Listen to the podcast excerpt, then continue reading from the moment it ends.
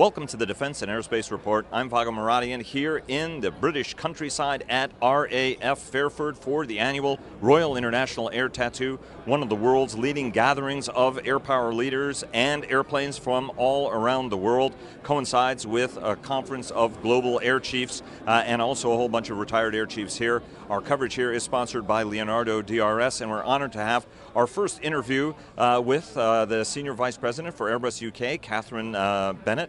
Uh, thanks very, very much. You've been very busy. We, we uh, had a little bit of a schedule challenge earlier because you're so busy, so we appreciate you taking time to speak with us. Not a problem to do it, and welcome to the show. It's great to be here, and the sun is shining still here in the British countryside. Yeah, it, it absolutely is. Um, so I want to ask you, uh, part of the shining sun uh, analogy, um, everybody has been working very, very hard to make sure that Brexit is an orderly process. Uh, and um, CEOs of British companies and European companies have tried to deliver the message to the government that, look, let's negotiate this very carefully. Tom Enders, uh, of uh, the CEO of Airbus, you know, has made it clear that, look, if the terms aren't good, it, it, we have to just change industrial footprints here. If we don't have free and open and, and easy trade, um, you're a company that's, you know, part of Airbus, tens of thousands of jobs in the country. Obviously, Filton, one of the most integral parts uh, where the wings are made for Airbus aircraft uh, for, for a very, very long time. Talk to us a little bit from your perspective as you see that ebb and flow and the back and forth even within the cabinet. What's the right approach for the government to have as it works a Brexit deal that satisfies the will of the people to an extent? Every MP I talk to talks about the vote. On the other hand, also makes and allows trade upon which the entire British economy is so dependent. Well, we felt as a company it was time to stand up and speak and say exactly how we feel a bad Brexit would affect our business. We published an extensive risk assessment which analysed all the implications of potential friction at the borders, of potential impact of our employees not being able to work across different countries, and also things such as airworthiness, and also topics such as the Galileo space project. So we have a number of issues which were hot for us.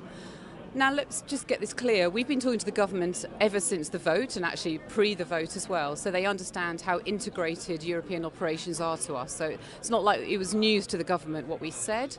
We just felt that the lack of certainty was causing us to need to stand up and say things.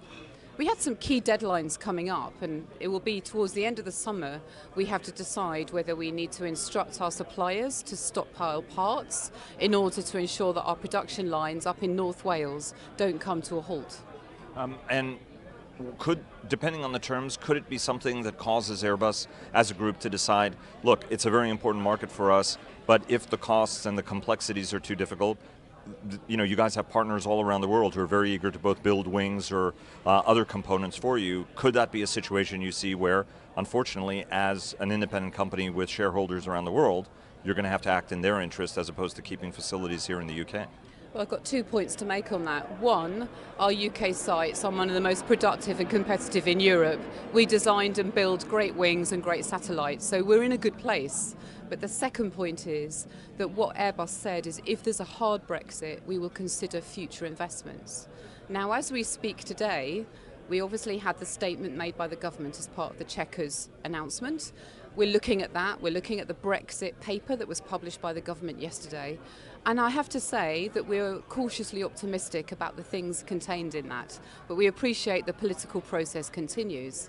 Now, in terms of other countries, of course, other countries are potential places where investment could be made by Airbus, and markets all around the world are key for us. In the US, we have a right. factory in Alabama, we're going to be building more in Alabama, but and China and India as well have great capacity in aerospace and defence the, the key point is to ensure that our other European countries know how they could help this process as well, because you're not going to have much of an aircraft without wings.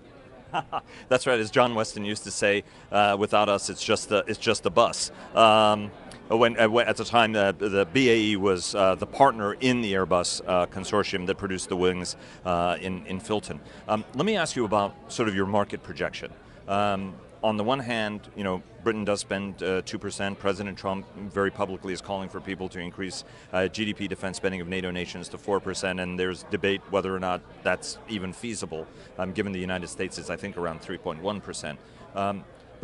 UK has been very proud that it's at that 1.9, almost 2%, large percentage, more than 20% goes to defense investment. As you look at the UK market, what's the projection? Is it possible to get to where Gavin Williamson and, and his bloc, uh, the defense secretary, would like to see, which is increased to 3%? Or do you think that it's going to be something that's going to be around 2%? Or, as some people fear, that Brexit will cause a contraction in the British defense budget? As you look at it from a domestic standpoint, given you're such an integral supplier, whether on Eurofighter or A400M or on the uh, MRTT, uh, the multi-role tanker uh, transport aircraft, the A330, you're an integral leading defence contractor in the UK. As you look at that budget, what do you see when you look at it?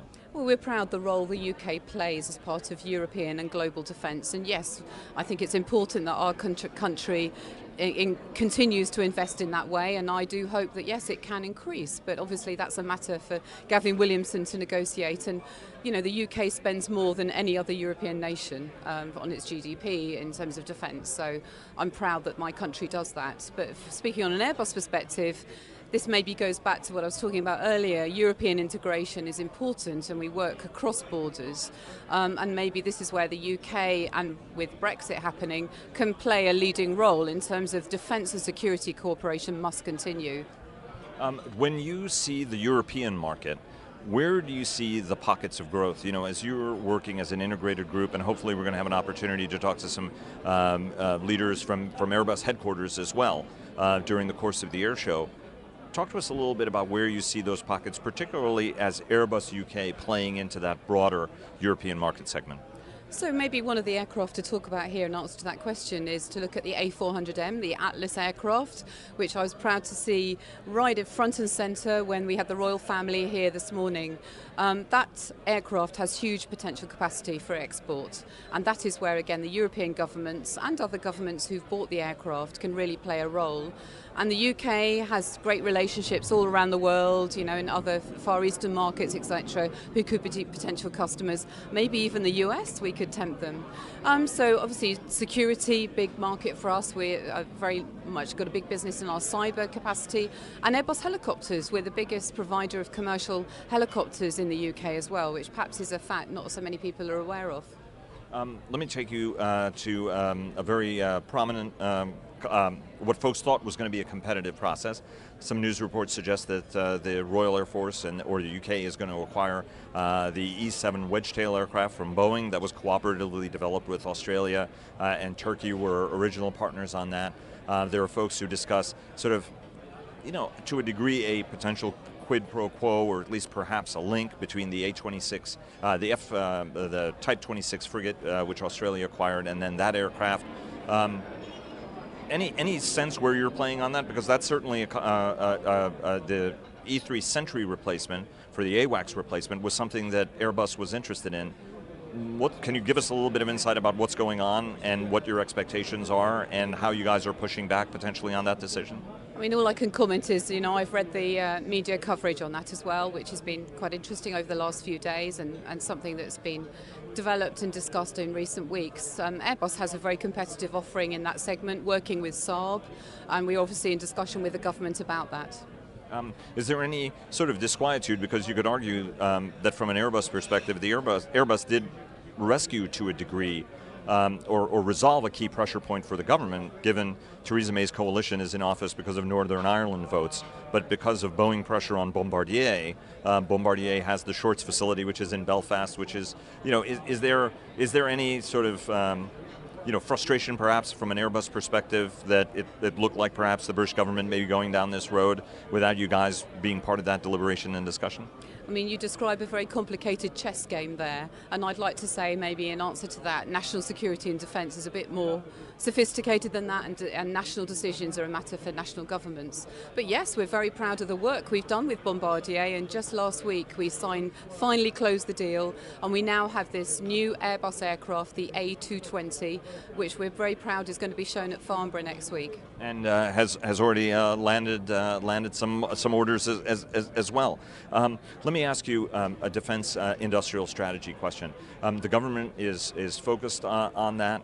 Um, Philip Dunne, the former Minister for Defense Procurement, now of course at the Health Department, uh, has uh, done a study that looks at the industrial aspects. Um, talk to us a little bit about, you know, at a time when governments around the world are thinking about industrial strategy, What, what kind of industrial strategy from your perspective does the UK need, bearing in mind Brexit, bearing in mind trade tensions and tariffs, and I want to ask you about that, about potential implications for your business as well. But talk to us about that piece of, of where you want, if the UK does strike an industrial strategy, what kind of industrial strategy does it need? I'm pleased to hear you ask me that question because maybe Brexit has rather consumed a lot of oxygen in public policy thinking in recent years and months.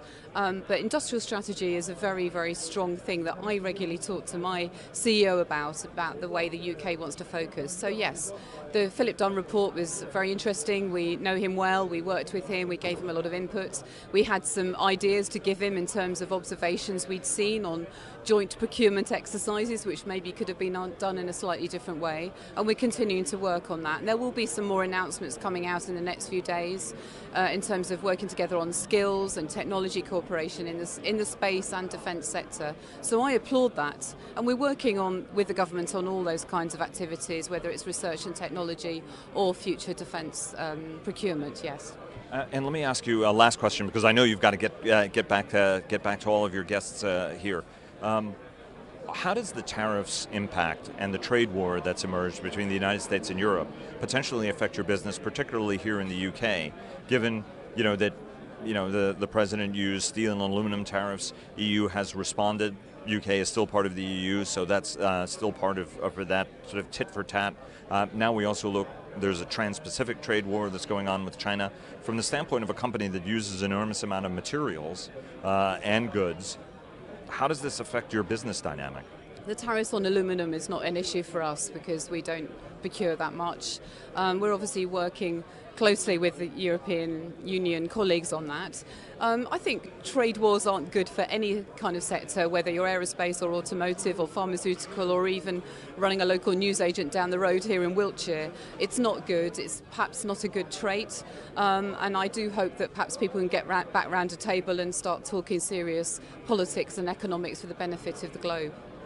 Katherine Bennett, Senior Vice President, Airbus UK, the person who heads up Airbus UK. Thank you so much for all your time. We really appreciate it. Thank you very much. Thank you. Nice to meet you.